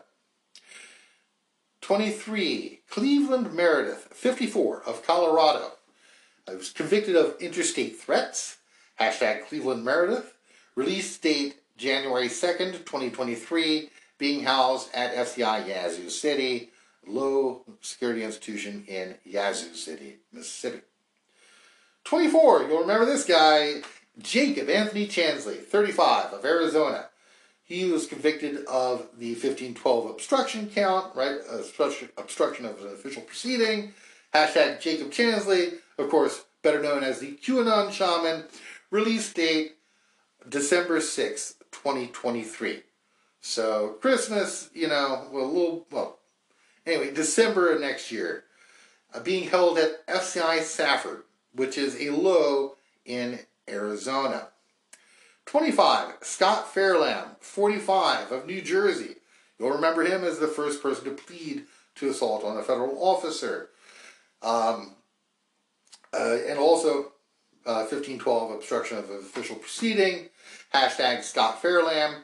Release date, November 20th, 2023, being housed at FCI Butner, uh, the medium. So those are the 25, again, out of the universe of nearly 250 defendants who have been sentenced, only 25 of them are serving their sentences. And why is that? Well, some of them have yet to report. Um, but most of them had a short sentence, right? If I hadn't looked when I had looked, if I'd done this next week, I would Simone Gold wouldn't be in the data set uh, because she would have been released. So only 25 one tenth, right, of the people who've been sentenced are currently incarcerated. Also, I'd like to give an honorable mention, and the only one where I think there's a possible data problem, which is Troy Smocks. You'll remember Troy Smocks, uh, who was convicted of interstate communication of threats on September 29th. Um, but he was given, uh, 2021 rather, he was given credit for time served, and at that point he had been incarcerated for nine months. So I assume Troy Smocks is free currently. Um, but the reason why I can't say definitively is because he apparently was never assigned a new reference number. So if you look in the, the inmate uh, locator and you look for Troy Smocks, uh, you'll find that the only thing in the system refers to an earlier offense, an offense for which he was released on January 17th, 2014. So I assume Mr. Smocks is out now, which honestly, you know, he has a, a fairly long criminal history. Um, but, you know, it's one of those where he wasn't even there. I mean, he wound up doing a lot more time uh, at, you know, and he wasn't even in D.C. on January 6th. So, you know, of course, it's one of the handful of black defendants, right? Who, you know, not even there. Um, and yet he's getting more time than, uh, dare I say it, uh, certain AFO defendants who wind up getting like six months. So I don't know what's going on with Mr. Smocks. All right. So what I'd like to do now is to, to just kind of go on to, you know, what we make of the data, right? Nine things that I learned by looking for all of the inmates and figuring out where they're housed. So, first thing, obviously, it's surprising that there's only 25 people here, right? But I think I've explained that relatively short sentences, and really the vast majority of the people at any point in time, uh, the vast majority of the convicted January 6th inmates who are going to be in prison at any point in time are the ones who are serving long sentences. So these are going to be the obstruction people uh, and the uh, the AFO people, right? So those are the defendants who are typically, if you look at in a snapshot, who are going to be incarcerated at any given point in time. So still surprising, right? Of the people who have been sentenced, only 25 are in prison. Second, um, six of these inmates were assigned to a prison in the state in which they reside, which is consistent with uh, the policy. So inmates are supposed to be assigned to institutions that are within 500 miles of their home, their residence, uh, or where visitors who may be visiting them uh, have to travel, or they're uh, where they are going to be released to at the end of their sentence. So that is good from the standpoint of the government. Congress says they have to be uh, basic, you know, they have to be close to or at the at the facility that will serve their needs and is closest closest to their state of residence or the state into which they are being released. But still, that's a fair. I mean, given the number of facilities, 122 facilities, you would think that that they could have that be higher, right? Um, so that I mean, you know, on, on the one hand, yeah, it, it's apparent when you, especially when you look at the ones who are in neighboring states or you know at least the same region. Uh, almost all of them are, um, but some of them aren't. Third thing I found: four of these inmates were assigned to prisons more than 500 miles away from their state of, of residence, or you know, presumably the state to which they will be released. You know, that's odd, right? And one of them was Simone Gold. I have no idea what her future plans are. Um, but, you know, uh, I mean, then you have, like, uh, who was it, from Idaho, who's, you know, getting, being held in Yazoo City in Mississippi. Um, you know, that's, oh yeah, Duke Wilson, I'll get forget about him. He's one of the longest sentences, right? So, bit odd. I don't know why he's being held in Yazoo City when he's a resident of Idaho.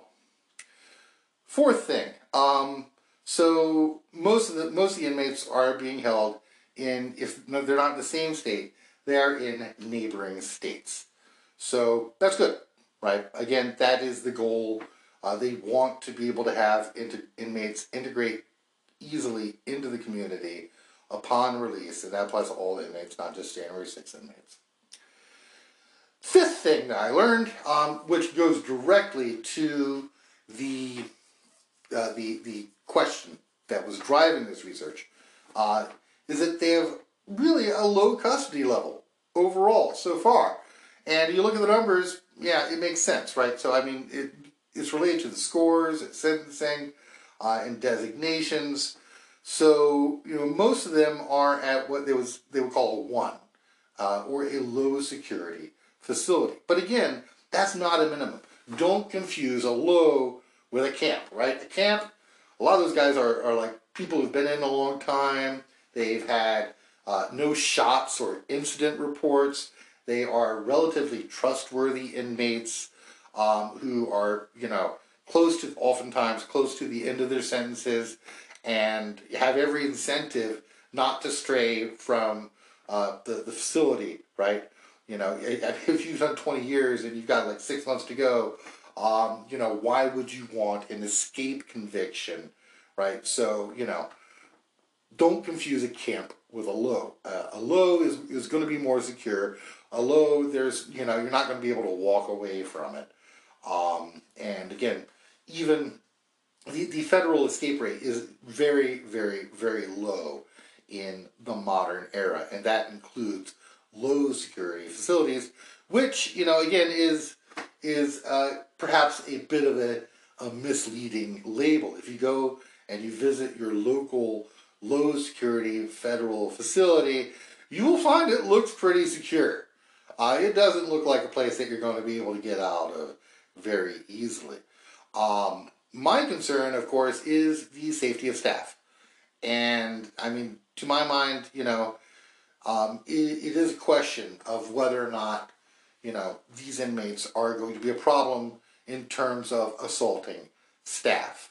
Um, I think, you know, that's why, you know, I think, well, like a medium might be a, a little bit better, but we'll see. You know, we'll see what kind of record, how many shots these guys get written up for, uh, you know, and what happens with them.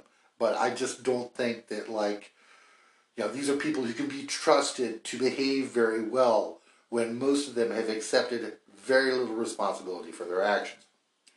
Sixth thing that I found, uh, you know, not surprising, um, but interesting, is that they are being spread out across the country.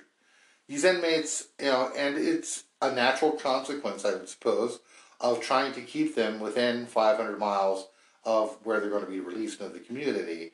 That, and, you know, given that they are from, you know, well, not this particular set of inmates, right, but the universe of January 6 defendants are from all across the country, and so therefore they are going to prisons that are all across the country. None of the prisons that I looked at have more than three inmates in them. So that's good.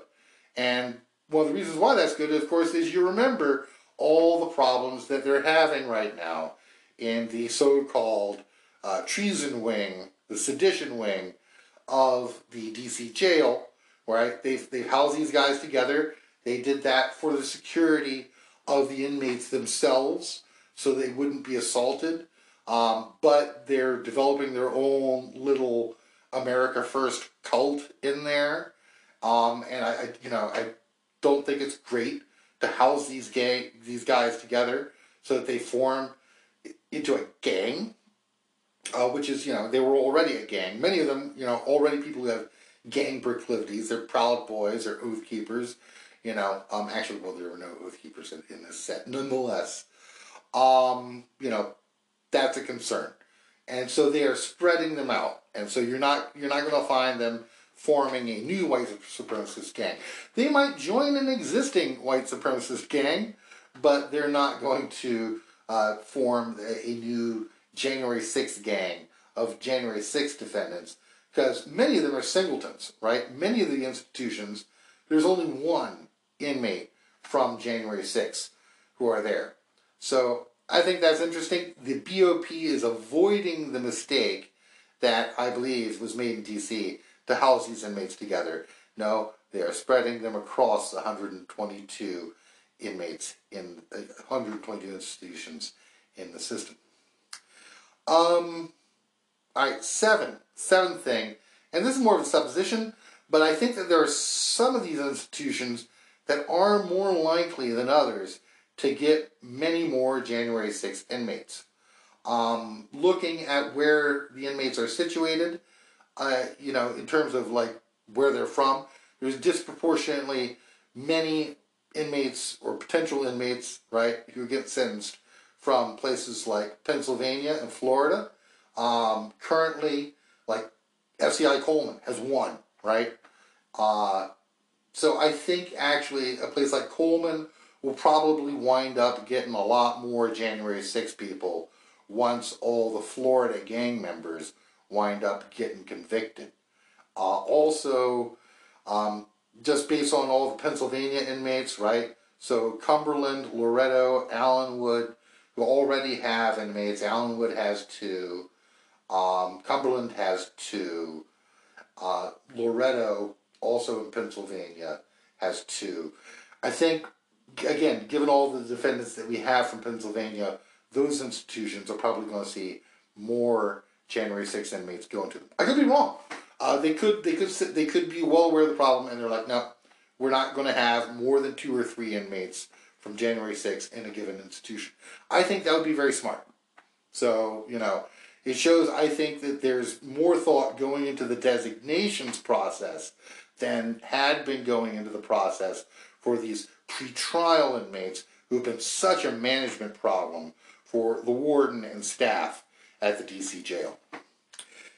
Eighth thing, precisely again because of the shortness of sentences for offend- parading defendants, uh, the vast majority of currently incarcerated defendants are going to be for serious defend- offenses, right? So it makes sense. So, you know, just over time, disproportionately, just the way it works when you have people getting 15 days or 30 days or sentenced to intermittent confinement on the weekends, um, at any given point in time, most of the people who are in federal custody or in federal prison post sentencing are going to be the more serious defendants. Which is good if you are, you know, you're one of the people who are interested in following these uh, people uh, again, you can use the inmate locator and figure out where they are, uh, you know, as they move through their uh, sentence. Now, over time, designations can change, right? And so, you know, some of these inmates, uh, if they don't misbehave, might wind up at a camp at some point. Some of them, however, you know, uh, Ryan Samsel, just guessing he's not going to do well. Just guessing that this is a guy who is entitled and violent and non compliant. Uh, he's going to wind up probably going to a pen eventually. Just guess. I mean, I don't know. I mean, we'll see.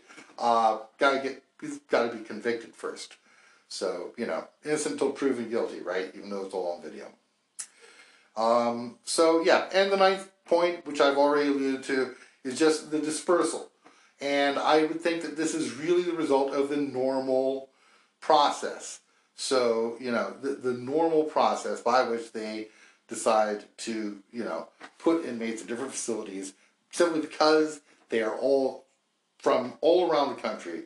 They've been dispersed all across the prison, uh, all across the federal prison system. So those are the nine things I learned through uh, going through this process, and I think that it actually really shows the thought and the care that has really gone into the process of deciding where these inmates are going to be housed. Um, do I think it's a great idea that there are so many of them at the lows? Well, no, but again, I'm not a prison professional.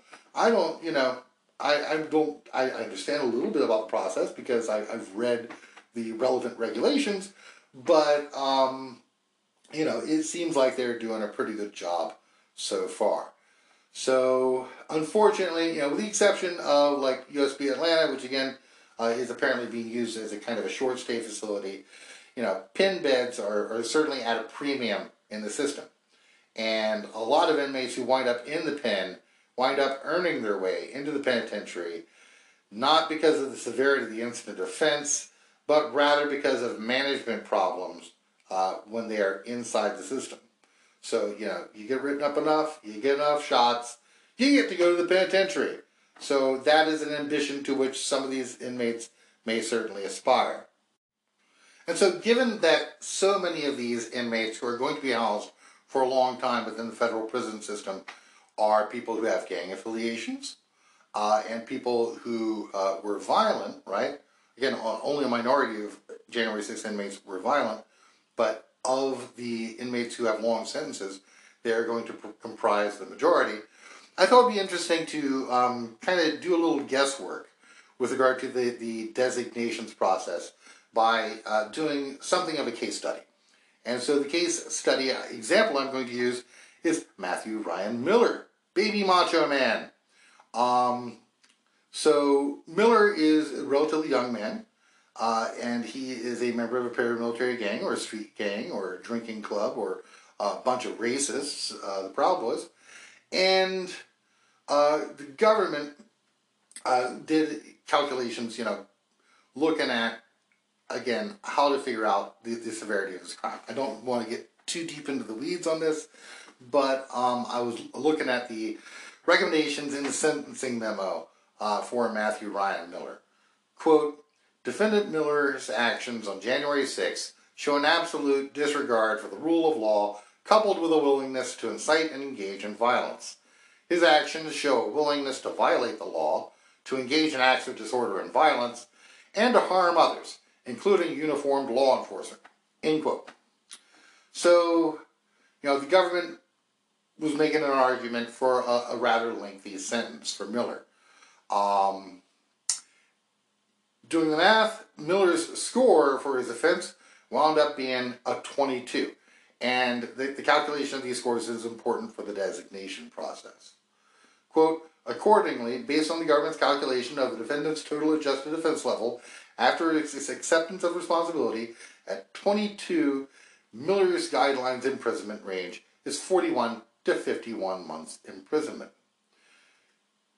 Again, this is from the government's recommendations, trying to argue for a stiffer sentence for Miller. And I'll read a few excerpts, right? So we, we talk about like some of the lenient sentences. For me, my main concern is that these AFO defendants wind up getting a lot of time. They deserve it right? You look at the injuries, you look at the damage they cause not only to our democracy, but to officers, the Capitol itself, they deserve to get a lot of time. And I think that the government is making the cases here. Uh, and again, I'm using Miller as an example. Another quote, you know, in support of this from the government's uh, memo, quote, the attack on the U.S. Capitol on January 6, 2021 is a criminal offense unparalleled in American history. It represented a grave threat to our democratic norms. Indeed, it was one of the only times in our history when the building was literally occupied by hostile participants. By its very nature, the attack defies comparison to other events. Another one, quote, the attack on the U.S. Capitol buildings and grounds and all that it involved was an attack on the rule of law. The violence and destruction of property at the U.S. Capitol on January 6 showed a blatant and appalling disregard for our institutions of government and the orderly administration of the democratic process. As with the nature and circumstances of the offense, this factor supports a sentence of incarceration. Finally, quote, the need to deter others is especially strong in cases involving domestic terrorism, which the breach of the Capitol certainly was. The demands of general deterrence weigh strongly in favor of incarceration, as they will for nearly every case arising out of the violent riot at the Capitol. So the government tried, right? You know, they they're they're certainly trying especially for these AFO defendants, to get them the time that these defendants have earned. The problem is that, you know, it's not really the AUSA's fault. So Miller, like a lot of the other defendants, is really given getting a lot of benefit from the weight given to criminal history. And so the fact that many of these defendants have very little criminal history uh, is working to mean that they, they wind up not getting a lot of time, right? They wind up with relatively low scores at sentencing, and that has a lot of trickle on and follow on effects with regard to their eventual designation. So the government, I think, is, is taking their best shot at sentencing, but it's not really reflected in, in the classification. I don't think that they are necessarily, the system is not set up to adequately assess the nature of these offenses um, and to, to really, in my belief, put these people at, you know, really a slightly higher custody level. I'd probably be happy if more of them were at mediums than lows, uh, to tell you the truth. But especially AFO defendants, you know, um, I think that that's that's a good place for them, rather than putting them in low. I mean, maybe when we get to someone like Avery MacCracken or Ryan Samsel, we're going to see something different, right? Um, I think that there's been an inadequate assessment of the danger that the paramilitary gangs pose. Um, the, the system treats these defendants atomistically, d- despite the, the government's arguments that they should be treated collectively. But the system just inherently looks at your offense level, it looks at your criminal history, and does it in kind of a vacuum and so it's devoid of context. Um, and you know, I mean, ultimately, the the January 6th defendants are being treated as this product of a, a series of bad individual decisions. And I don't think the whole, just looking at it holistically, it doesn't really take into account of the public safety factor of domestic terrorism, uh, the threat to democracy that's posed by this movement. So Miller winds up going to Cumberland, which, you know, again is a medium. I think is probably appropriate for someone like him. And that's why I chose him as the exemplar, precisely for this reason, because he is similar to many of the defendants in which uh, probably many of the listeners to this show will take uh, an interest. So far, um, the medium level facility is the highest custody level that we're, we're seeing any of these inmates get so far, right? With the exception of, you know, people who are, you know, being sent to an administrative level facility for a very short sentence, uh, or someplace like uh, Atlanta, which uh, apparently, you know, is operating uh, on, on a, well, some kind of basis, uh, some kind of unusual basis. Um, there's one in Pennsylvania, actually, where they, they took it and they shut it down. They wound up turning into a transit center. Maybe they'll wind up doing something similar in Atlanta. I, I'm not sure. Um, but we're gonna see, you know, these these AFO inmates, you know, um, probably a lot of them are going to go to mediums, uh, and some others to lows. So, uh, interestingly, uh, Miller, of course, uh, is going to Cumberland. He's at Cumberland actually, and it was built back in 1994. So you know, um, not the oldest facility in in, in the system. Um, and it also housed Bernie Kerik and Jack Abramoff. So you know, some interesting history there. Um, but that's that's what I think we can expect moving forward. We're going to see you know these defendants being dispersed all across the country. Uh, they're going to try to put them in places that are close to their homes, and that at any given point in time, the ones that you're going to find who are in prison, if you'll use the the find an inmate function, are going to be the more serious criminals, the ones who have uh, violent offenses, particularly, but also obstruction of an official proceeding and the various other felony offenses, you know, uh, civil disorder offenses, things of that nature. At any rate, thank you so much. I look forward to hearing uh, when we are going to have the next hearing. I'm anxiously awaiting the announcement of that. Um, hopefully, finally, they will get to some of the interesting financial information from the Green team. I've been anxiously awaiting that this whole time, and we have not really seen it. Uh, but I think that, that is something that would weigh heavily uh, into, you know, because again, that's the same people who donated money for January 6th, they're still the same people who are donating money for the uh, campaigns of these so called America First candidates who are running uh, as nominees of the Republican Party in the 2022 midterm elections. So, thank you so much for your listenership, and until next time, I have a lovely weekend.